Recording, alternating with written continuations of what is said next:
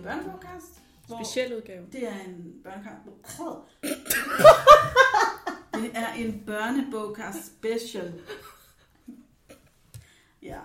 Den bliver måske lidt mere useriøs end så mange af de andre afsnit, som jo har været rigtig seriøse og alvorlige. Øhm, fordi i dag er det Katrine. Skal jeg udtale dit efternavn? Nej, det behøver du ikke. Katrine, også kendt som bibliotekat fra internettet. Ja. Og, Og, og, ku- og fra Kulturstationen, og fra Kulturstationen, som hedder Vandløse Bibliotek. som hedder Vandløse Bibliotek. Og anden Julie, som har været med før. Ja. Kan du huske det? Det har jeg altså også. Ja, ja. Nå, det har Katrine har haft et helt afsnit for sig selv. Det var noget om formidlet digitalt. Mm. Det var rigtig godt. Ja. Ja. Jeg må kan- da dele mine afsnit. Mhm. Nå, nå. Hvornår var det, du var med? Du var med til at lave en afslutning engang. På Ja, du har du lavet sommer, sommerbøger på et tidspunkt sammen med Lisa Gardum. Jeg tror også, vi har lavet et var vinterlæsnings sådan. så vinterferie afsnit. Ja. Så Ja. grundlæggende det, vi prøver på at sige, det er, at vi har prøvet det før. Jeg, prø- jeg prøvede det før. Det er ikke sikkert, det vil afspejle sig i indholdet. Men vi satser. Øh, og årsagen til, at vi sidder her, er, at Københavns Biblioteker har en børnelitteraturfestival, der hedder Vi elsker bøger. Mm, og den foregår i den her uge. Den foregår i den her uge, hvor podcasten kommer ud. Og den består af rigtig mange fede arrangementer, så man Ja. skal gå ind på hjemmesiden og tjekke programmet og se, om der ikke er noget for en i nærheden af, hvor man bor. Ja. Hvis, man, hvis man nu overhovedet ikke bor i nærheden, og man ikke gider gå til arrangementer, så kan man høre den her podcast. Det kan man nemlig. Og der er faktisk flere andre podcasts også. Ja. Inde på hjemmesiden. Noget digital formidling. Ja. Men øh, øh, vores agenda, eller jeres, øh, fordi det var jer, der skrev til mig og sagde, kan Ja. vi ikke lave en podcast? Vi har faktisk shanghajet dig og børnebogkast. Ja, det er okay. Øh, og det handler om gode bøger Gode bøger. til de 8-12 år. 8-12-årige. Ikke nogen dårlige bøger. Vi har ingen dårlige bøger med. Det er altid os. Jamen, øh, skal vi så ikke bare se at komme i gang? Så må folk lige... Har du en øh, blog klar derude og en kuglepen, så kan I lige notere titler ned. Eller også så kan man læse artiklen. Der bliver skrevet en artikel, og der bliver linket til alle materialerne. Så man kan gå... Materialer, det er bøger i Byens. Ja. Så kan man gå ind og reservere dem. Det håber jeg i hvert fald, man kan med dem alle sammen. Jeg har også nogle, der er lidt nye. Ja. Jeg Så- håber, de er kommet i systemet. Så ellers dem må man lige skrive ned. Jeg skal nok sige, hvad det er for nogle, der er nye. Okay. Måske nye. Der er, det er en god blanding, ikke? Der er nogle Jo. ret nye, og nogle midt imellem, og nogle, der er næsten gamle, men ikke meget gamle. Ikke meget gamle. Det bruger vi ikke. Dem kender I jo godt, Ja. så dem er der ikke nogen grund til at nævne. Øh, jamen, vil du starte, Katrine? Det vil jeg rigtig gerne. Øhm, jeg vil faktisk, jeg vil lige starte med, øhm, jo, jeg vil faktisk, jeg vil starte med den her, som nok er til de 10 Ja. til 12-årige, og faktisk måske også lidt over. Så jeg ved ikke, om det er tilladt at gå over. Nu, jeg sidder og holder den op, som om, at I kan se den, men Julia og Julie kan se den. Ja. Den hedder Frax og fodbold, og det er Kit A. Rasmussen, der har skrevet den. Og den har jeg med, både fordi det er en rigtig god bog, men altså også fordi, at Kit faktisk kommer på Vesterbro Bibliotek og fortæller om den her serie. Det er en Øh, serie. Det er nemlig en serie. Ja. Øhm, og den handler om... Øhm, nu skal jeg lige... Jeg skal lige være sikker på, at jeg siger det rigtigt. Den handler om Counter-Strike. Det, der hedder... Øhm, CS. CS. Skal jeg fortælle om CS. det? Jamen, det, Nej, er- men, men øh, fordi pointen er nemlig, at den handler om det her computerspil, men den handler bare lige så meget om holdånd, og være venner, og være lojal, og, fodbold. og så handler den første faktisk også om fodbold. Det er sådan, der er kommet tre i serien, og hver handler ligesom om en, en af de her personer. Der er fem personer på, på holdet. Så i den første, der handler den om Otto, som rigtig gerne vil være, øh, hvad hedder det, øh, professionel øh, Counter-Strike-spiller, men han vil altså også rigtig gerne være professionel fodboldspiller. Men det er altså to ting, der tager virkelig, virkelig meget tid, så han bliver lidt nødt til at vælge, hvad han skal, og hvem er det, han skal være lojal overfor. Er det fodboldholdet? Er det, og, og hvad siger, de, altså, hvad siger øh, computerspilsholdet, og hvad siger fodboldholdet til, hvis du skal ikke så grine nu. Undskyld. Øhm, altså, så hvad, hvad vil de sige til, og bliver han så udstødt af de her venskaber og sådan noget. Så den handler altså også om meget mere end bare de her. Øhm. Jeg synes, det er nogle rigtig, rigtig gode bøger. Det synes jeg. Virkelig spændende. Ja.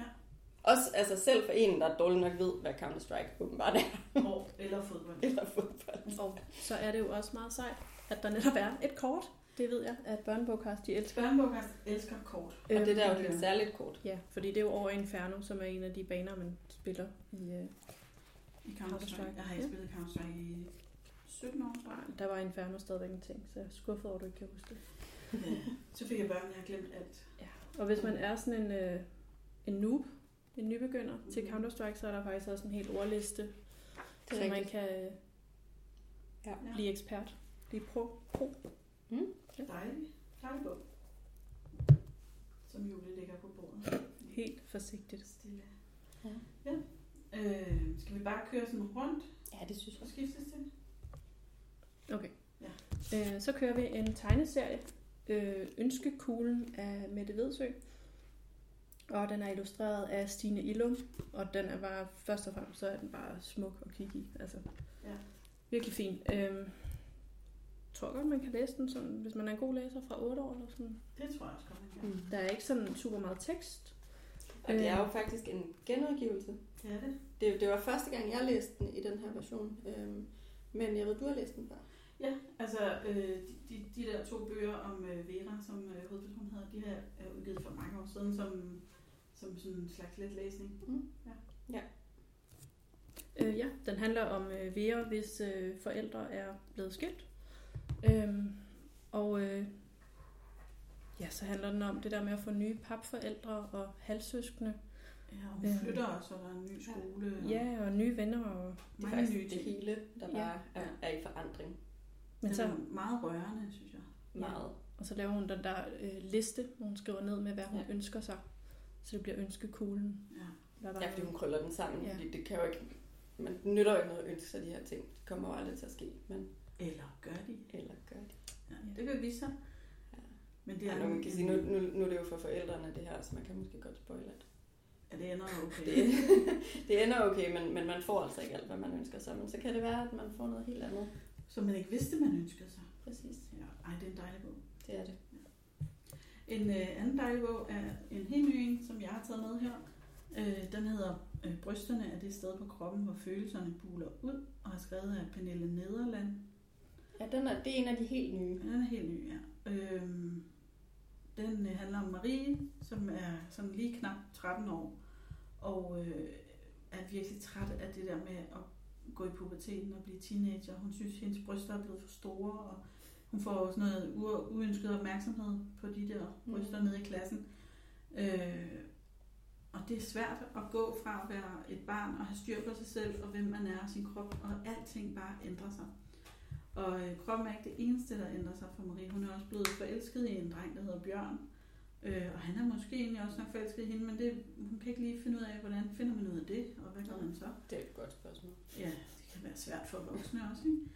Ja. Øh, og så har hun en morfar, som hun elsker meget højt, som hele tiden ryger ind og ud af hospitalet og nok er ved at dø.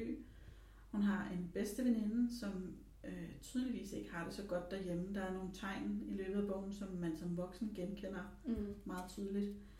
Øh, og så er der hendes øh, Maries storebror, som har rigtig travlt med at blive voksen til gengæld, som hun føler glider lidt fra hende, når hun savner ham rigtig meget. Mm. Så der er mange øh, temaer med sådan noget søskende og familie og sorg og veninder og kærlighed og alt muligt, men på sådan en ret uskyldig måde, fordi hun er jo ikke gået i puberteten endnu. Nej. Øhm, og den er, man bliver bare så glad. den. Den er, altså det ender godt for hende, ikke? Så Den skal jeg læse. Ja, jeg synes, det var mega dejlig, og den var heller ikke svær at læse. Altså, hvis man sidder og dansklærer, så vil jeg også godt bruge den i undervisning. Der er meget ja. at snakke om. Men der er sådan en bølge af gode øh, bøger om det at være sådan lige der på grænsen til Ja. ja. puberteten, ikke? Jo. Øhm, Jo, og som ikke er så lange. Ja. Og som ikke er så øh, alvorlige. Der er ikke sådan Ja. ja. alle de der... Ja, eller i hvert fald al, alvoren, alvoren får et, et andet præg end de her meget socialrealistiske. Ja. Altså, jeg bliver jo næsten nødt til at nævne Myntes dagbog så. Ja. Altså som en af dem, hvor at, altså, hvis man starter med at læse den for eksempel som 10 år, og så, så vokser karakteren jo også lidt Mm. øhm, i løbet af så den, den er lidt, lidt i stil med Myntes dagbog, Ja. det som om. Altså, og selvfølgelig er det alvor for hovedpersonen i bogen. Det, ja, ja, det er Men klart. det er sådan mere hverdagsagtig alvor. Ja. Der er ikke noget sådan, altså, Ja. narko og vold og alle de der ting, der er i nogle af de bøger for de lidt ældre teenager. Ja. Det er rigtigt. Ja. Ja. Og den glæder jeg mig til at læse Super fin bog. Ja, så er vi kommet tilbage til mig. Ja. Så vil jeg, så vil jeg gøre noget, øh, noget helt uhørt, og så vil jeg nævne en bog, som jeg ikke har læst endnu. men som jeg simpelthen er nødt til at læse, fordi at jeg synes, forsiden er mega sej. Øhm, der er nemlig en zombiekylling på forsiden. Ja, Den hedder Rex, Dex, Rex Dexter og de stendøde kæledyr. Øhm, Jeg tror, det er en spøgelseskylling. en spøg, ja, det kan godt være en spøgelseskylling. Øhm, den handler om, om ham her Rex, der får et kæledyr i en lille kasse, og det er en sød lille kylling. Men den er altså død efter en time og 14 minutter. Har han ikke passet nogen? Og det var en Ej, det er damp. en damptrumleulykke, så jeg vil sige, det er faktisk ikke hans skyld. Okay. Eller det ved jeg ikke, om det er, men det er i hvert fald... Øh, og, og døden bliver så, så sur over, at den her stakkels lille kylling er død, så han kaster en forbandelse på Rex. En forbandelse, der gør, at han bliver hjemsøgt af døde dyr. Og jeg synes, det lyder helt vildt sjovt. så, øh, og det er altså også en af de her nyere bøger, men jeg har faktisk ikke helt styr på, om... om øh, Den er hvornår- kommet. hvor- Den er kommet, Ja. også på biblioteket. Yes, jeg Super. har den liggende på min uh, Ah, okay. to-read-hylde. Ja. Hvor. Jamen, den, og den, den er nemlig også illustreret, og altså, jeg vil sige, den er, øh, altså, den kan man, igen, jeg har ikke læst den, så, øh, men jeg tror godt, man kan læse den højt fra Ja, 8 det, år. det vil jeg absolut også tro. Og så kan man jo læse den selv, hvis man har lyst. Men man skal jo altid læse højt, hvis man, kan, hvis man får muligheden for det, synes jeg. Altid. Ja, også for voksne. Ja. Men, øh, ja. Så Rex Dexter er de stendøde kæledyr, er godt. altså på min, øh, min liste. Det, lader, det, min liste vokser lige så meget af hver den ser mere sjov ud end uhyggelig. Ja, det går helt sikkert. Og altså, kyllingen har også altså, den har sådan nogle krydser i øjnene, og ser næsten ud, som om den smiler. Så det er ikke sådan en, hvor man tænker, nu skal vi skræmmes. Det, det er mere, nu kommer vi nok til at grine lidt. Ja. Ja. Og når vi er færdige med det, så øh, kan man læse øh, Vildnæs og Trope af Søren Jessen. Øhm, og Søren Jessen er bare inde i en vild periode, hvor han bare spytter fantastiske bøger ud. ja. Altså, det har altid været godt, men det er bare ekstra godt nu. Det er det der, Altså- han, fordi han selv illustrerer det også. ikke? Ja. Altså, men, Det fungerer rigtig godt. altså Ja. det er jo nærmest en, en graphic novel, ikke? men stadigvæk med almindelig tekst og vanvittigt flotte illustrationer. Øhm, det handler om en dreng, hvis øh, han kan egentlig bedst lide, hvis der ikke sker noget. Altså hvis alt bare er, som det plejer. Ja. Men øh, så sker der det, at, at mor hun bare lukker sig ind i soveværelset, og far er ikke kommet hjem. Mor har migræne. Ja, Ja, far, far er vildnæse. ja. Øhm, men han finder en trobehjelm, og så er han klar til at gå ind i vildnæsset. Altså, Og det skal måske lige sige, at vildnæsset faktisk er en bar. Det er et værtshus. Ja, ja, ja. Altså, det er også en historie med flere lag. Ikke? Ja. Ja, som Jo. voksen kan man jo godt læse, at den her far han er gået på druk. Ikke? Ja. Men, men det bliver øh, skrevet som om, at han er sådan bare forsvundet ude i vildnisset. Ja, og som om det er et eventyr, ikke? Altså, Ja. det, Og det er en meget lang, varm sommer, hvor skolen også er lukket. Og, og, altså, jeg synes, der er sådan en ensomhed i den også. Fordi ham drengen er bare... Det er, sådan, det er nærmest sådan et, et gennemgående tema, øh, ja. Ja. altså sådan den der ensomhed, eller i hvert fald at være alene, Ja. øhm, og skulle overkomme. ja, jeg kan godt afsløre, at vi Ting. har en mere af Søren Jessen med. Skal vi ikke tage den? Jo, Ja. det skal vi næsten. Det er Fiskepigen, som øhm, slet ikke har fået opmærksomhed nok, fordi den udkom, jeg kan ikke huske, om den udkom midt under øh, Det var lige der lockdown, forår. eller- ja. ja. Øhm, og det er altså også en af de her, som han selv har, har illustreret, og jeg vil ønske, at I kunne se billeder. Den er helt fantastisk. Men, men faktisk så, altså, historien var ikke det, jeg forventede. Mm. Øh, heller ikke ud af forsiden. Øh, den handler om de her øh, to børn, der er, altså det, det er det, man kalder en cli-fi-roman, tror jeg. Den handler lidt om klimaforandringer på en måde, hvor det ikke er, altså der er ikke nogen løftede pegefingre, og der er ikke det her sker, men, men det er en oversvømmet verden. Mm. Øhm, og der er to børn, der venter i det her hus på en, en bakke, eller i hvert fald, der, der, er En oversvømmet. tør og- plet. En tør plet, ja. Øh, og venter på, at deres far og mor skal komme og hente dem Mm. og de kommer bare ikke. Og, øhm, og man får fornemmelsen af, at lillebroren er lidt anderledes. Ja. Øhm, ja, det, Jeg- det gør man meget tydeligt. ja, øhm, jeg tror ikke, det bliver nævnt, men jeg fik en fornemmelse af, at han var et eller andet sted på autismespektret. Og det er jo så også noget, som den her store søster skal tage hensyn til, fordi der er nogle faste rutiner, og der er nogle måder, hun ligesom skal, hun skal være meget voksen Mm. i den her. Altså ikke bare det, at de er alene, men så der er altså også en lillebror med, med særlige behov. Og den er simpelthen, altså det er frygteligt, når man læser den og har En meget knugende stemning. meget knugende stemning. Ja, der er nærmest en Øhm, helt gyser, øh, ja. altså sådan, Man bliver meget bekymret. Ja. Og, så, og det blæser også helt vildt, og det, man fornemmer også, at det, at generatoren er død, øhm, så der, de har ikke noget lys, og Nej, og de er i gang med at tømme køkkenskabene, ikke? præcis, der er næsten ikke er mere mad tilbage. tilbage, og altså, det er virkelig, virkelig spændende, og, men ikke på den der måde, hvor man, altså det er netop den der knugende fornemmelse. Ja. Og øhm, så kan jeg godt sige, fordi nu lyder den også lidt voldsom. Så, og jeg tænker, hvis man nu sidder, altså, det er nok ikke de mest sensitive børn, man skal læse den sammen, sammen med. Jeg synes, man skal læse den her sammen med børnene. Øhm, men, øhm, men den ender måske med håb. Altså, jeg, kan- jeg kan godt lide slutningen, fordi den, den afslører ikke noget, men jeg sad lidt opløftet, Ja. trods alt. Altså, jeg ville gerne have haft en endnu mere afsluttet slutning, hvor alle bare Ja, blev glade, Ja. og det hele var godt. Og... det får man ikke. Det er ikke den slags bog. Det er ikke den slags bog. Så- Men den er altså også, den er virkelig flot, og så øhm, har den også det her, øhm, hvor at ordene leger med i illustrationerne, og Mm. danner mønstre og viser, hvordan stemningen er. Og altså, den er, øh, altså, den er jo guf for dansk lærer også. Men bestemt også bare for at, at læse den. Ja. Ja. Øhm, det kan være, at jeg skal nævne en, så, Ja. øh, som også er sådan noget cl- cli-fi. Var det det, du kaldte det? Ja. ja. øh, den hedder Under vand, og er skrevet af Lone Flyvbjørn Nørgaard. Ja. Og er også helt ny. Den er lige udkommet her i august. 18. august, tror jeg. Mm. Øh, og handler om en almindelig familie, der bor i måske den fattige del af byen, sådan tæt på floden. Øh, og det er ikke sådan nærmere defineret i hvilket land eller hvor eller noget. Det, kunne, det kunne være dig og mig. Eller. Og øh, vandet det stiger, det regner hele tiden, og de har vand på gulvet, og de har vand over det hele. Og, og hovedpersonen er sådan en, øh, en pige på øh, ja, hvad er hun, 10 år eller sådan noget. Og øh, hun er sådan set mere optaget af, at hun rigtig godt vil have nye sko. Der er sådan nogle sølvsko, hun har set. Ja. Men, men det der sølv har lidt svært ved at holde til at være i vand hele tiden. Ikke? Så hun får bygget sådan en bro rundt i huset på stole, så hun kun går på stole, og ellers så bærer hendes far hende rundt og sådan noget, så hun vil ikke være i vandet. Øh, og skolen er lukket, det er hun også meget nede over. Hun vil gerne gå i skole Ja. og have et helt normalt liv. Og hendes bedste veninde er væk. Øh, de er ligesom flygtet fra deres hus, som lå yderst tættest på floden. Øh, og man spørger sig selv, hvorfor flygter de her mennesker ikke også bare, eller flytter et andet sted hen. Men jeg tror, at der er mange, der, der altså realistisk set vil blive så længe som muligt i sådan en Mhm. situation, for det er jo ens hjem. Ja.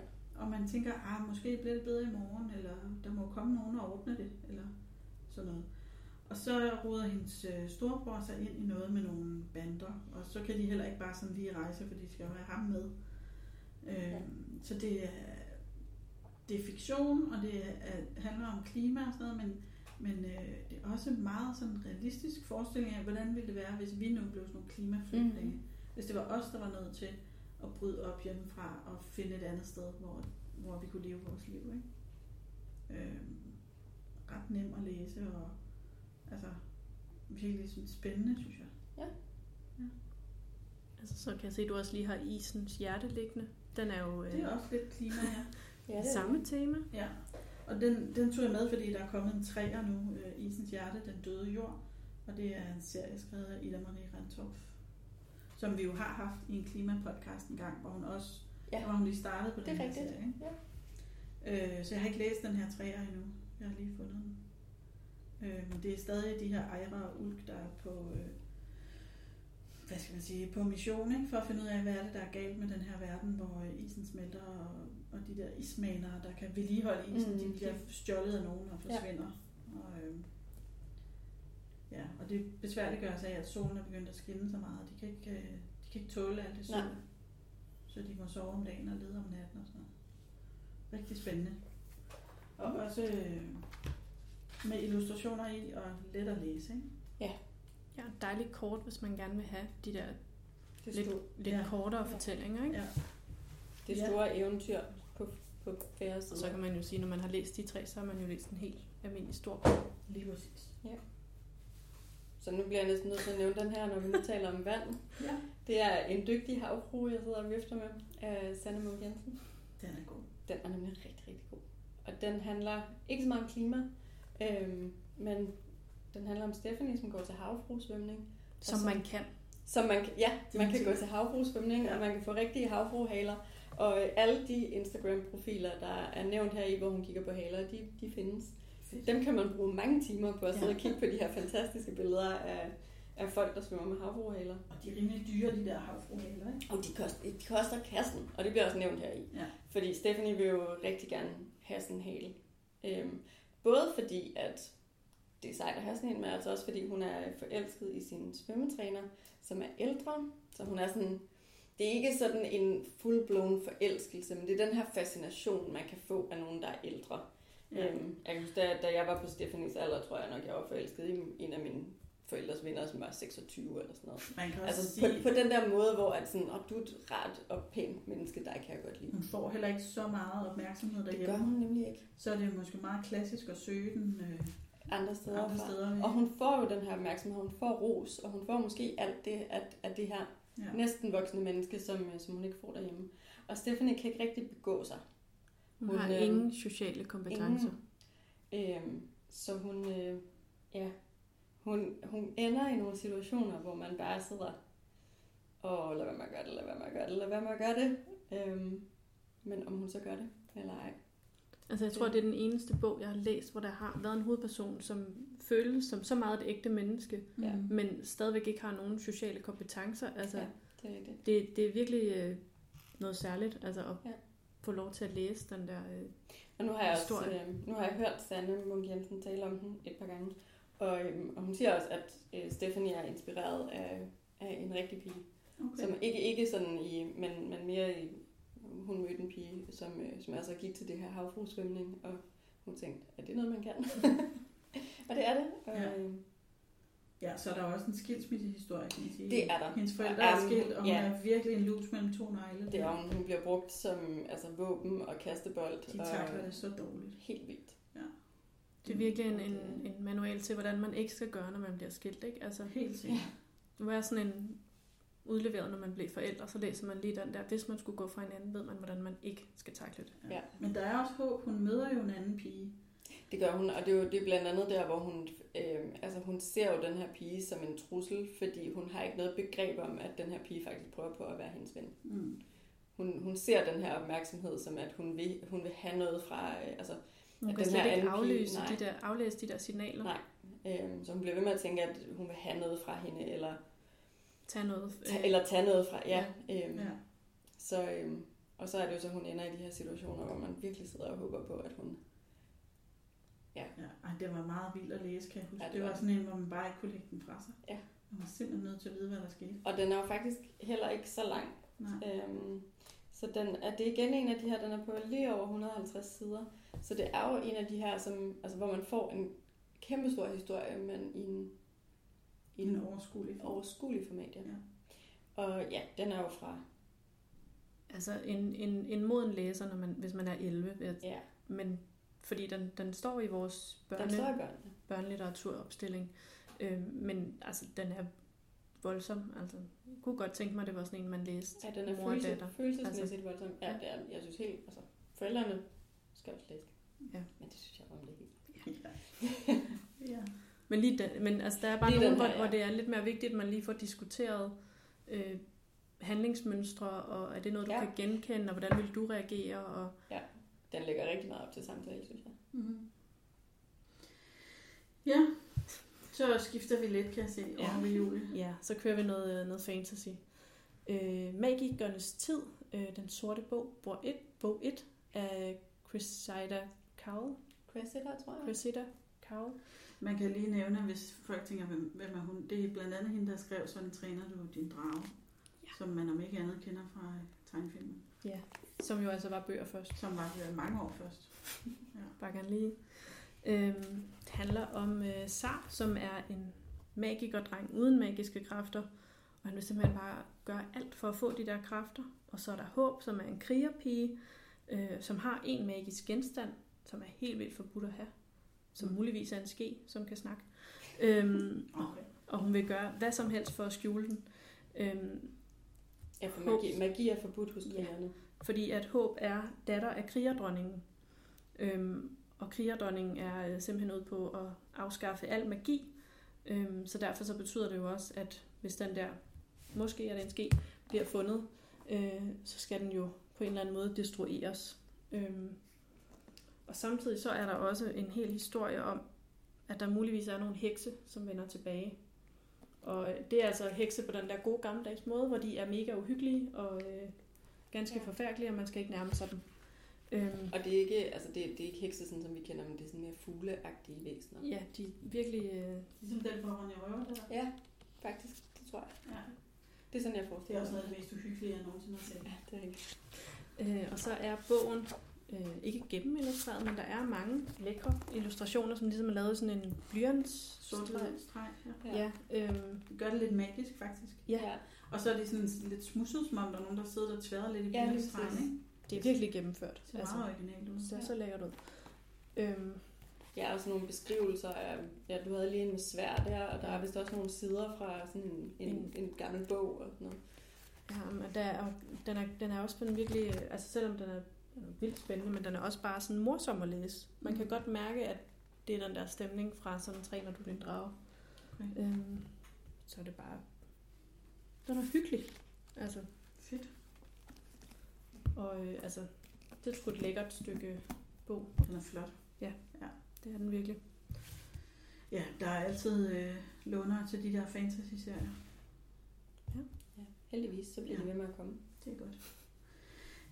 Øh, jeg har sådan en lille en her, der er lidt magisk, men øh, også realistisk, som hedder Den fortryllede have. Og det, jeg tror, det er bind 1 i en serie, der står et på ryggen af den, og så har den en undertitel, der hedder Hemmeligheder af blå. Ja. Øh, og det, det er faktisk helt tilfælde, at jeg faldt over den, men øh, jeg faktisk meget lide den. Det handler om øh, øh, Tilda og hendes veninde Annika, som øh, leger i sådan en øh, hule, de har bygget i, i Tildes bedsteforældres have, og, og der er sådan en kæmpe mur ind til naboen, og hele naboens grund ligner bare sådan en jungle. Øh, allerede der er det meget mystisk, ikke? Og så øh, i lejen der kommer de så til at kaste noget over muren, eller, eller i hvert fald kravler de over muren og ind til naboen, og øh, opdager, at han har et meget stort drivhus midt i den her jungle, hvor han øh, har nogle sindssygt flotte blomster. Og så kommer de til, øh, som man jo gør, at tage en øh, smuk blå blomst med hjem, uden at de ved, at den har altså hemmelige kræfter. Og det er sådan, når man lugter til blomsten, så bliver man usynlig. Okay. Øh, og det vækker øh, nysgerrigheden ved de her to piger. De er selvfølgelig nødt til at kravle over muren igen, fordi hvad kan de andre blomster?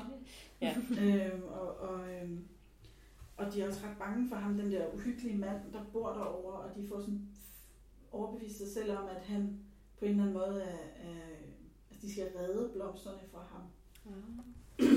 Hvor jeg som voksen tænker, mine venner, det er jo hans blomster. altså jeg tror ikke, han er, jeg tror, han er ret glad for dem. Han er ikke ude på at gøre Ja. dem noget, men, men de er ikke øh, så gamle, de her. De er vel sådan 10 år eller sådan noget. Ja. Og, Altså, øh, så laver man de der eventyr ind i sit hoved. det gør man nemlig. Ja. Og så er der også øh, nogle rigtig irriterende store brødre og nogle forældre, der ikke øh, der blander sig i alting. Ikke? Jeg kan, jeg kan godt høre realismen i det. Ja. ja. Øh, ja, og så, øh, så ved jeg ikke, om jeg skal afsløre så meget mere, men jeg synes, den var super rar, faktisk hyggelig og ikke svær at læse, og den ville være rigtig god at læse højt også fra, Ja. fra 8 år. Den har også en meget magisk forside med alle de Ja. der planter, og den er sådan helt grøn, og blomsterne. Og... Ja, jeg synes, den er meget fin. Den er sådan lidt old school i, øh, Ja. Ja, det er den faktisk. altså på den gode måde. Ja. Ja, Mm. og det, er- altså, jeg er spændt på, når nu det er en etter, hvad der så sker i toren. Er den ny? Jeg synes ikke, jeg har Ja, set den den. kom her i foråret. Ja. Jeg synes slet ikke, jeg har set den før. Øh, uge 25. Nå ja. Jamen, altså. okay. Ja. Nej, det var også, jeg skulle lave lektør på den, og så faldt over på det. Skal jeg, må jeg lige tage en til? Ja. Bare fordi en anden serie, også for de otte år, jeg har taget med, det er Karen Vad Bruns Stjernestøv serie. Og Ja. det er fordi, at de to sidste, eller hvad man skal sige, lige er kommet. Øh, femeren og sekseren må det være. Mm. Og øh, dem kan man også læse selv, når man er 8 år. Og det handler om øh, to veninder, hvor den ene gerne vil være skuespiller, men så er det den anden, der bliver det. Og så er der hele den der Ja. jalousi i, kan man blive ved med at være veninder, når det er den anden, der opnår det, man selv havde drømt om. Ja. Den er altså nem at læse, og øh, ja, da min nu 12-årige var 8 år, var det hendes absolut yndlingsserie. Jeg tror, at vi havde både hende og Karen med i Den kan jeg godt huske. nummer to podcast, vi lavede, faktisk. Så der kan man høre Agnes 8 år udtalelse om den her serie.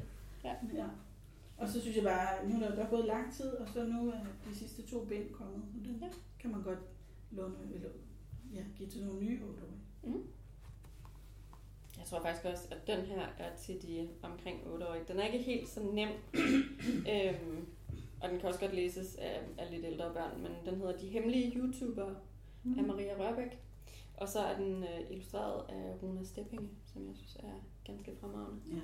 Ja. Øhm, og den handler altså om, øh, om de her to børn, der på hver sin måde falder lidt udenfor. Øhm, den ene har et meget stort modermærke i ansigtet, og den anden øhm, er bare sådan lidt, lidt pussy og går i noget sjovt tøj.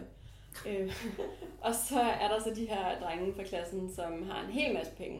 Øh, eller i hvert fald er væsentligt bedre stillet, og så kommer der den her konkurrence fra en af deres yndlings-YouTubere, at den, jeg tror det er den sjoveste YouTube-kanal, øh, ja, den bedste nye YouTuber, øh, og det er kongen af YouTube, der udskriver den her. Og så vil øh, Christian og Victor, de to seje drenge, altså være med, men Magnus og Selma, som, som bogen så handler om, de vil også være med, men der er altså ikke nogen, der skal vide det. Så derfor bliver de de hemmelige YouTubere Mm. og laver sådan nogle tossede og fjollede videoer.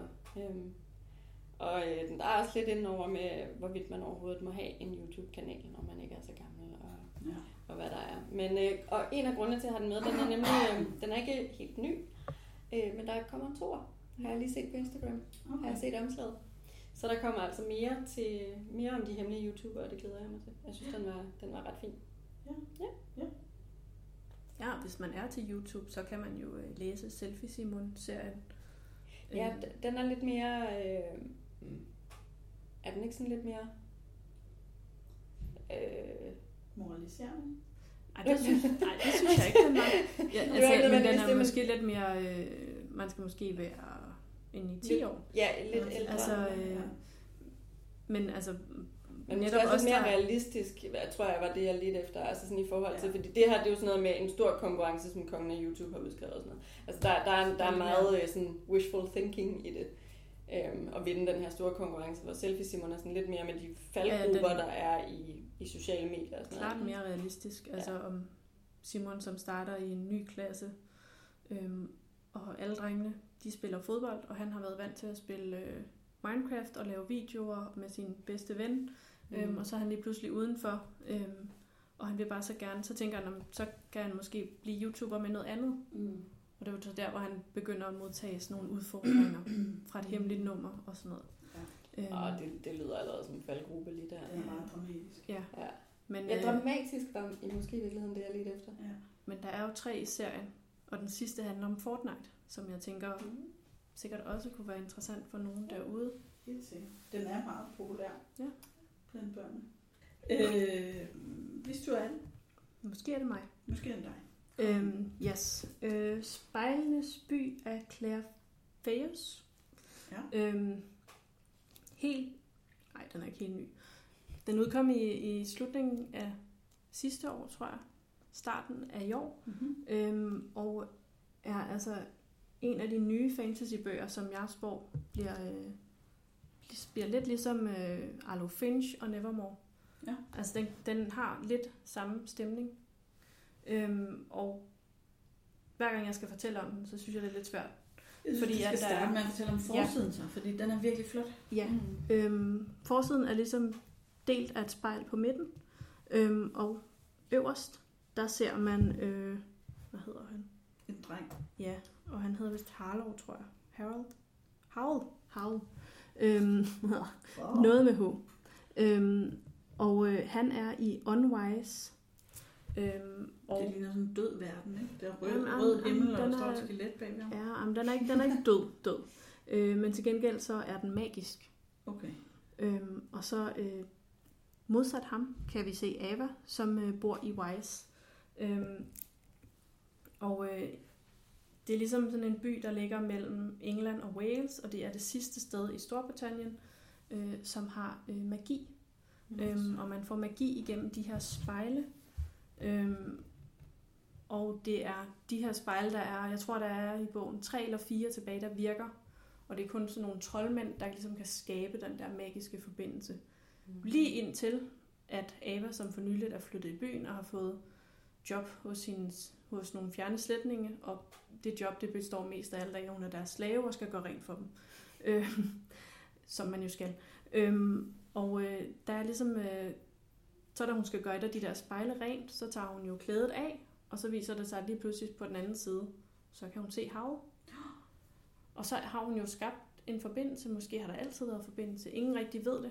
Ja. Øhm, og der sker det, at lige pludselig, så skal de to venner ligesom kæmpe mod alle de onde, og måske så er der en af dem, der falder igennem et spejl og sådan noget. Måske. Måske. måske. Øhm, og Det lyder virkelig spændende. om den, den er virkelig, virkelig... Øh, det var sådan, også sådan en, hvor jeg lige måtte, jeg måtte lige læse et kapitel til, Ja, indtil jeg havde læst det hele. det er rigtig dejligt. Jamen, det er Det er virkelig... sådan nogle Jeg håber, der snart kommer en toer. Altså, jeg vil gerne vide, hvad der sker bagefter. Og det er en serie. Det er en serie. Det har jeg vist spurgt om før. Jamen, også det er også fordi, der ikke står et bagpå. Ja. Men øh, jeg synes, da jeg havde læst den, jeg var lige var på inde på Goodreads og se forfatteren, og der var øh, flere planlagt, men ikke skrevet endnu, tror jeg. Mhm. Okay. Men er den afsluttet, sådan som den er? Hvis, hvad nu, hvis hun aldrig får skrevet flere? Så går det nok. Så går det. Ja, det ender ikke. Altså, det, er ikke, det, er ikke, det er ikke den der cliffhanger, hvor man tænker, øh, så går jeg bare og venter helt aktivt og Okay. stalker dem på Så der er form for- Instagram, og Der er en form for afslutning. det er der. Okay. Ja. Ja. Så Så det er har sådan jeg... egentlig meget Harry Potter-agtigt, at der er en afslutning i hver bog. Mm. Ja. Næsten. Det er der også i dem her. Øhm, det er opdagerklubben af Bobby Pierce. Og Bobby Pierce kender vi fra Luridiumstyven Nå. allerede. Ja, ja. Øh, og de her, altså Luridiumstyven er til de, jeg vil sige 11 og op efter. Øh, hvor de her altså er for de lidt yngre, og det er også sådan en tag på eventyr med opdagerklubben. Og det handler om den her pige, vi kan se på forsiden, som er sådan opfinderagtig, øh, som laver den her magiske globus. Og øhm, den kan vi se her, for den er nemlig meget gennemillustreret. Wow. Så det vil sige, at på nogle af siderne, der er der faktisk kun en halv side tekst, og det er med store bogstaver og god øh, mellemrum i... Så den kan altså læses fra, fra 8 år. Der er nogle svære ord i, så den er ikke, sådan, øh, den er ikke likset, men, Mm-hmm. Men hvis man er en habil læser, så øh, og der er altså masser af farveillustrationer Ja, hold op. De er nok flotte.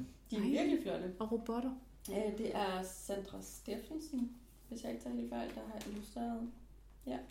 Øh, men det handler om, hun, øh, den her magiske globus, som hun får lavet, øh, tager hende ind i en anden verden, hvor at, øh, der så også er de her, og det er nemlig ikke piranha, sådan som jeg ville skrive det, men, hvad de hedder?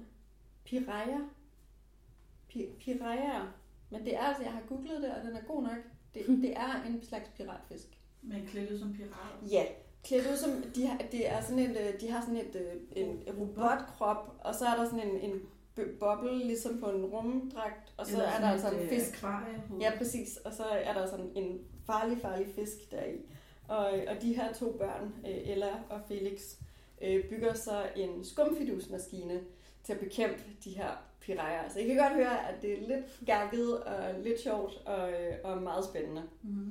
Øhm, der står også bagpå, det er en rejse med skumle pirater, rare robotter og virkelig geniale opfindelser. Men de der pirat, pirat, pirat piranha fisk, de er jo spærret inde i et akvarium. Ja, men de er stadig meget farlige. De kan jo ikke bide dig igennem glasset. Nej, det kan Til de ikke, men de har nogle meget- arme. så de kan jo godt... Øh, have, og prøv lige at se her, hvordan de kommer med deres våben ud af det her luftskib. Ja, okay. De har nogle Øhm, OK vilde våben. Ja, og rent faktisk, så den, de her skumfiduser, det er altså også dem, de i den her verden bruger til at få deres øh, luftskibe til at flyve.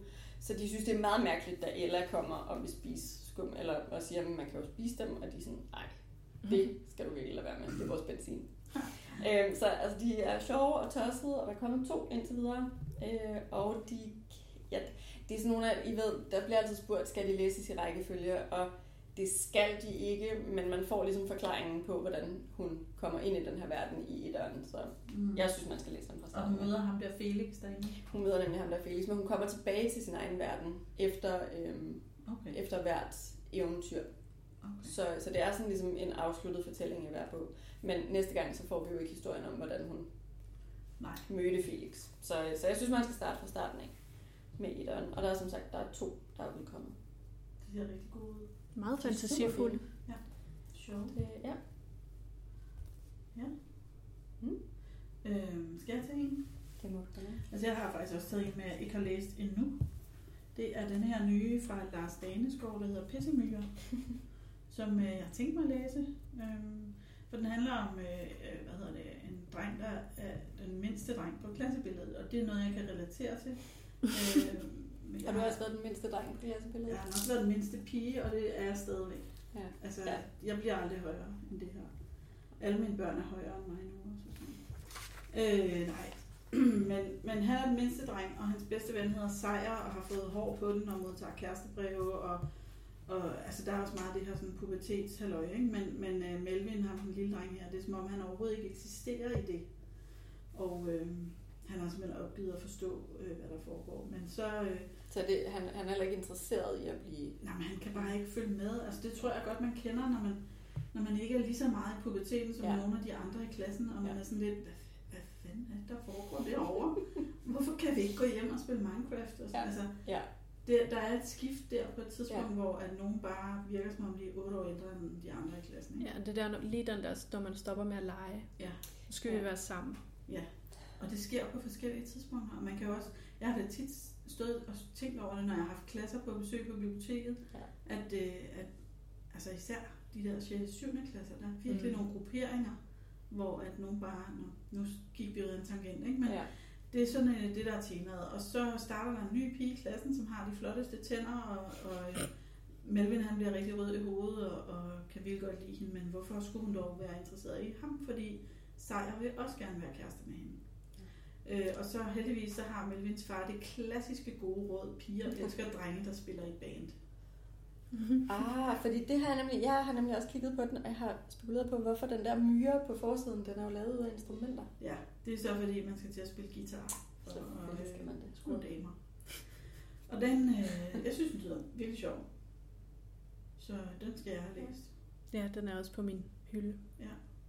Og den tror jeg også kan gå både til højtlæsning for de der, hvis man stadig læser højt for sine 10, 11, 12-årige. Ja, jeg har faktisk, øh, jeg har nogle gange haft nogen, som gerne netop ville kunne læse højt for deres øh, ikke pubertetsbarn og et pubertetsbarn. Ja. Altså, som der er ligesom, hvor der har været det der spænd, og der, der kan det nogle gange godt være svært. Ja.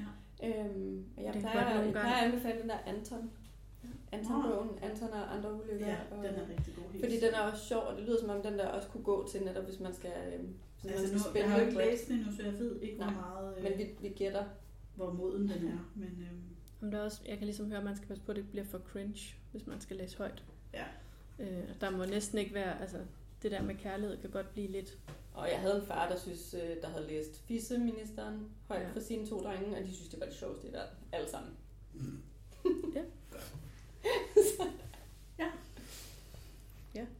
øh, så er der Zombiehunden af Sandra Også stemme. ja. Ja.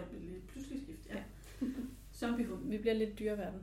Øhm, Zombiehunden af Sandra Schwartz, som er illustreret af Lasse B. Weinreich. Lad os bare ham det. Så må de jo lige skrive i sådan en dobbeltparentes, hvordan man lige udtaler det. Øhm, og jeg er vild med, hvad der står bagpå. Smæk, piv, knas. Sådan lyder det, da Hugo rammer rottehunden med kæppen, så savlet står ud af gabet på den. Den giver slip på røde, flyver gennem luften og lander på jorden nogle meter væk. Hugo stiger på den. Den spjætter et par sekunder, og så ligger den stille. Helt stille. Øhm, og det er en genial beskrivelse af, hvad der sker, da øh, Hugo er ude at gå med sin kæmpestore hund, øh, Røde. Til en Sankt Bernhard. Ja, Mm. savlende, ja. lidt, sikkert mega kærlig hund. Øhm, og det gider han faktisk overhovedet ikke. Han er så træt af det. Han vil meget hellere spille øh, fodbold med sine to venner. Øhm, men øh, mor har altså besluttet, at det er hans tur til at gå tur med hunden, så det Mhm. må han jo gøre. Øhm, og så er det jo så, at de bliver angrebet af en zombiehund, og Røde bliver bidt.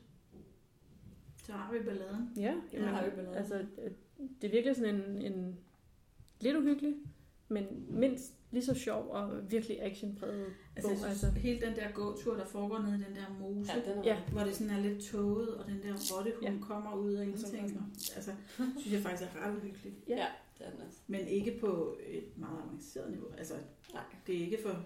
Man kan sagtens altså. læse den som 8 år, ikke? Ja, jo. Og altså også fordi, at så er der hele det der med, hvad man gør, når man skal transportere en Sankt Bernards hund, som vejer Som er død. Ja, virkelig mange kilo, og hvordan man gør det bedst og sådan noget. Altså, der er virkelig også nogle sjove scener, Ja. som Sandra Svart stort set Og, altid og er... de, de stjæler også en, garanti øh, for. Er det en ellert? Ja, øh, Eller, eller låner. ja. Ja. Jamen, det, Og jeg har lige set på Instagram, at toren er på vej. Ja. Eller er kommet måske den der. Jeg tror, den kommer lige om lidt. Jeg tror, den, ja, den må være lige på trapperne. Ja. Mm. Øhm, og der kommer tre i serien. Øhm, Og det er også en dejlig overskuelig størrelse, de har. Ja, altså her får du en god historie på under 100 sider. Ja. Øhm, dog med lidt af en cliffhanger til sidst. Jamen, så nu synes jeg jo godt, toeren er lige om lidt. Ja, Ja, men den har garanteret lige så voldsom cliffhanger, så skal man vente på træerne. Åh, ja. Øh, nå. Nej, og hvad hedder det? Andre gode nyheder er, at i løbet af efteråret vinteren, så kommer der en zombie-podcast. Uh, Fedt. Endelig. Så kan det være, den bliver nævnt igen. Det gør den faktisk. Den ligger i den bunke. øh, men jeg har drømt om at lave en zombie-podcast i fire år. og nu Det kan jeg forstå. Der er rigtig mange gode zombiebøger.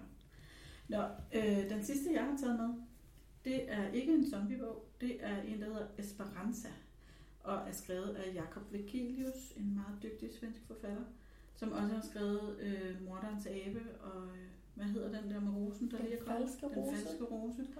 Ja. Og øh, det er en ret særlig bog. Altså, det er svært at forklare, hvad den handler om. Den handler om et, et, en lille fyr. Jeg vil ikke kalde ham en dreng, for jeg ved ikke, om han er en dreng, men han er sådan et lille, et lille, en lille fyr, Et væsen. som hedder Halidon. Og han øh, øh, bor sammen med sin bedste ven. Og så vågner han pludselig om natten og helt alene. Og øh, han bliver overbevist om, at den der bedste ven er blevet væk. Og så giver han sig øh, ud for at lede efter ham i sådan en by midt om natten På en ethjulet cykel. på en ethjulet cykel. Og øh, han ligner lidt en... Måske er han en abe, måske ligner han bare en abe, jeg ved det ikke. I hvert fald møder han nogen, der gerne vil stjæle ham til et cirkus. Og han møder en lille bitte hund, som hjælper ham. Og øh, han, Ja. han møder mange forskellige typer på sin tur rundt der. Og, og jeg sidder altså rationelt og tænker, hvorfor blev du ikke bare liggende derhjemme? Han kommer da tilbage, din ven. Altså, men jeg tror, det er ligesom øh, nogle gange, når man, da man var barn, kunne man godt vågne lige pludselig og tænke, at ens forældre bare var væk. Hvis man ikke fandt dem med det samme. Nej, det har jeg aldrig prøvet. Ikke, ikke hvad jeg kan huske. Nå. Ja, mit tidligste minde er, at jeg vågner i en parkeret bil, og mine forældre er der ikke. og jeg bare tænker, de har forladt mig, nu er det slut. Øh, og jeg var ikke gammel nok til at kunne finde ud af at åbne bildøren, så jeg rullede ruden ned og kravlede ud af ruden på bilen. Og løb skrigende rundt på den der parkeringsplads, da min mor så ankommer øh, et splitsekund senere. Fordi hun var bare lige i gang med at bære nogle tasker ind i der, hvor vi skulle besøge nogle venner. Ikke? Men inde i mit hoved, Ja, der, øh, der, var, du, de jo øh, væk ja. for evigt. Og så derfor kan jeg virkelig relatere øh, til den her følelse. Det lyder som en højtlæsningsbog. måske? Det er, ja, det er helt sikkert en højlæsningsbog, fordi øh, ja, det er, den har den der langsomme, hyggelige fortælling, og, Mm. og lidt mystik, og sådan lidt... Øh, Jamen, Ja- Jakob Vigilius har en lidt særlig Ja. måde at skrive på. altså det er ligesom med Morderens Abe, så hvis man godt kunne lide den, så synes jeg, man skulle prøve at læse den her. Den er slet ikke lige så tyk. Nej. Det er øh, også under 150 sider, så det er, det er. Og morderens abe snyder altså også, fordi den har det der lille Ja. ja. format. Så den er jo, altså hvis den nu havde haft et, et mere øh, almindeligt A- A5-format, så havde ja. den Ja. jo ikke set så tyk ud. Men det der med de forskellige typer, det minder mig lidt, når du fortæller om det om, øh, hedder det ikke Lillefingeren af Jesper Wungsum? Møder, de møder også alle mulige her Ja. på den rejse efter Lillefingeren. Ja. Ja, altså det er, på en eller anden måde er det jo sådan en klassisk hjem ud hjem historie, mm. hvor man øh, vokser som menneske, Eller, eller, eller, som, væsen. som fyr, Ja. eller hvad man nu er undervejs. Jeg kunne virkelig godt lide den, Mm. øh, men den er meget speciel. Noget lidt mindre specielt, skulle jeg til at sige. Det Ah. er den ikke. Øhm, det er den her serie, fordi det er øh, faktisk en femmer, jeg har med her. Den hedder øh, Sally Glenn og Ville Max hedder serien. Øhm, og den har jeg egentlig med, fordi jeg synes, det er en... Altså de her krimi-historier, mm. synes jeg, der er mange børn, der efterspørger. Og, øh, og det her er så en, øh, en kostskole, der hedder Gustenborg, hvor hende her, Sally Glenn, går, og i etteren, der møder hun Det er så... to børn, de hedder Sally og Glenn. Det er rigtigt. Ja, Ej, det okay, det er også lang tid siden, jeg har læst etteren. det er fair. Øhm, men, det hele. nej, øh, men det er rigtigt, og det, ja, men den foregår på den her kostskole, og så møder de så ham her, Ville Max. Ej, Glenn har altså ikke gjort et særligt stort indtryk på mig, jeg kan slet ikke huske ham. Ja, Øhm, men ja, og så møder de ham her, Ville, Ville Maxi, som... Øhm, og så er det jo så, altså det, det er ikke sådan helt bare en, øh, en krimi. Ej, Der der, er er også noget- noget, der er noget, også mag- magi. Noget overnaturligt ja. og noget, så der, der er lidt mere i den. Og så kommer de altså på alle de her øh, ret vilde, skøre eventyr. I den første er der noget med nogle, en, ja, en, En øh, skoleinspektør. række- skoleinspektør, der bliver hypnotiseret. De vil gerne have en hund, og så vil de Ja. hypnotisere ham til, at, Ja, de bare skal have hunde på den der kostskole. og så er der lige pludselig hunde over det hele. Ja. Og, øh, Men det er også nogle afsluttede historier i er hver det bog, ikke? Så Jo. den er en rigtig god at læse Øhm, ja, eller læse selv. Ja. Øhm, og der er altså også øh, nogle illustrationer i. ja. Ikke så mange. Så, Men altså, der er også helt ham der vilde Maxi, altså hvad, Han- sådan lidt James Bond-agtig type, øh, Altså, der er jo... men og Så så jeg lidt, ved ikke, hvor meget. Jeg har lige Bruce læst sekseren, så derfor er der, der er blevet afsløret nogle ting, som Ja. ja. ikke er afsløret i femmer. Ja, okay. Men han ja. kommer fra Rusland. Ja. Og har, Det, det tror jeg faktisk, er man får. meget gammel. Ja, ja, Sådan ja. noget 200-300 Ja, år. Og Det tror jeg faktisk, man får og at sådan vide noget. allerede i øh, Ja, det kommer i etteren. etteren, men der er sådan lidt, hvad er det, kan man regne med det? Tror man, altså, det der med, at de finder gamle billeder og sådan noget, man Jamen, der, kan, altså, altså, den, altså, der er mange mysterier i. Ja. Vi er ikke engang sikre på. Ikke engang, Øh, hoved, altså det er bare øh, hovedhistorien. Ja. Ja. Den er ret let at læse, ikke? Og meget, øh, altså, man har lyst til at læse videre, fordi Og man er vil sjov, gerne med, og den er er- nemlig sjov. Ja. Mystisk Øh. og spændende. Den har mange elementer. Og så har den bare, de har bare fede forsider. Altså, Ja, det har de. Altså, de har, altså, og de er alle sammen ens på den der måde. Altså, de har samme opbygning, og så har de et tema i forhold til, hvad de handler om. Det er faktisk nogle, hvor man har lyst til at købe hele serien bare Ja. stående ved siden af hinanden. Virkelig fordi pæne. de, de er så pæne sammen. Ja, og det er, ja, det er Kirsten Sønne Heil, der, der har skrevet den. Ja. Jeg skal også have læst resten af serien, faktisk. Ja. Og især nu, hvor der er kommet en, så er man jo rigtig langt bagud. Den Ja. sidste? Jeg har en aller sidste bog med, som øhm, også er højtlæsning for, og det er jo i virkeligheden fra 8 til 12, synes jeg, ja. Man kan læse den højt. Øhm, den handler om Sylvester, som har en lille bitte mund, og det bliver han mobbet med. Og han har, altså han taler også meget lavt. Øhm, og han bliver hele tiden bedt om at tale noget højere, og Det er det kan ikke værste. høre. Ja, det er nemlig det er frygteligt. Øhm, og så er der også de her, øhm, de her drenge i hans klasse, som, som har skrevet minimund på bordet, og han prøver på at viske det ud, og så kommer der en ubehagelig lærer og siger, at hvorfor har du vandaliseret bordet, og vil ikke tro på, at det faktisk ikke er Sylvester, der har gjort det. Mm. Øhm, så den starter sådan meget realistisk ud, men så bliver den altså også, øhm, så bliver den magisk. Det er sådan magisk realisme, øh, hvor der kommer ham her, ja, han hedder nogen, ikke? Jo. Ja, han, fordi han, han skriver et brev, hvor han skriver, hvis nogen læser det her. Og så kommer nogen, som er den her mand, øh, som jo flytter ind på Sylvesters som flytter værelse. ind på Sylvesters værelse, og, øhm, og har magiske krav. Altså han kan få ting til at ske. Men det er sådan lidt øhm, i, i, det, i, det, i det samme, øhm, på samme måde som i øhm, den, øh, som Lars Daneskov også har skrevet, Stenfjæs, Mm. øh, at du hænger lidt på det resultat, du får.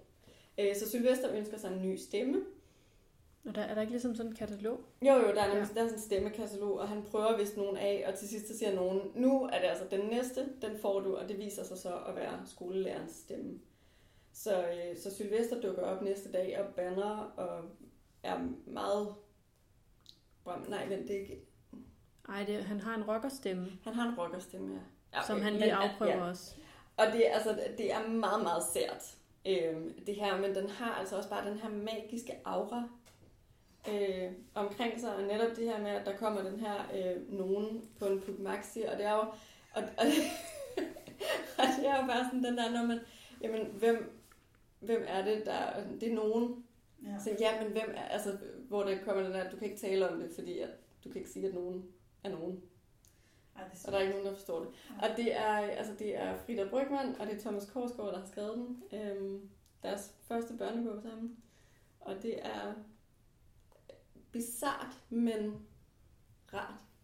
sjovt. Det er sjovt, men, men ikke nødvendigvis på sådan en ha-ha-ha Nej, nej. måde, men, men på sådan en lidt underfundig, øh, Finurlig måde. finurlig måde. Er det, og så er jeg ret vild med nogen som figur. Ja. Og Stakkels Sylvester, øhm, som jo så i øvrigt, øhm, altså, han ender jo med at, at sætte pris på lige præcis sådan, som han er, Mm. Og ikke ønsker, at han var noget. Det er en meget god øh, lektie. Det er det nemlig. Jamen, øh, lad os stoppe med de store Ja. ord. Vi har heller ikke flere bøger. Ja, vi kunne nok godt finde, finde på nogen, hvis det var, men øh, nu har vi snakket en times tid. Og øh, de øh, gode mennesker, der lytter, skal jo i gang med at låne og læse. Det er rigtigt. Så tak fordi, at øh, I inviterede mig til at komme og snakke. Tak fordi du gad.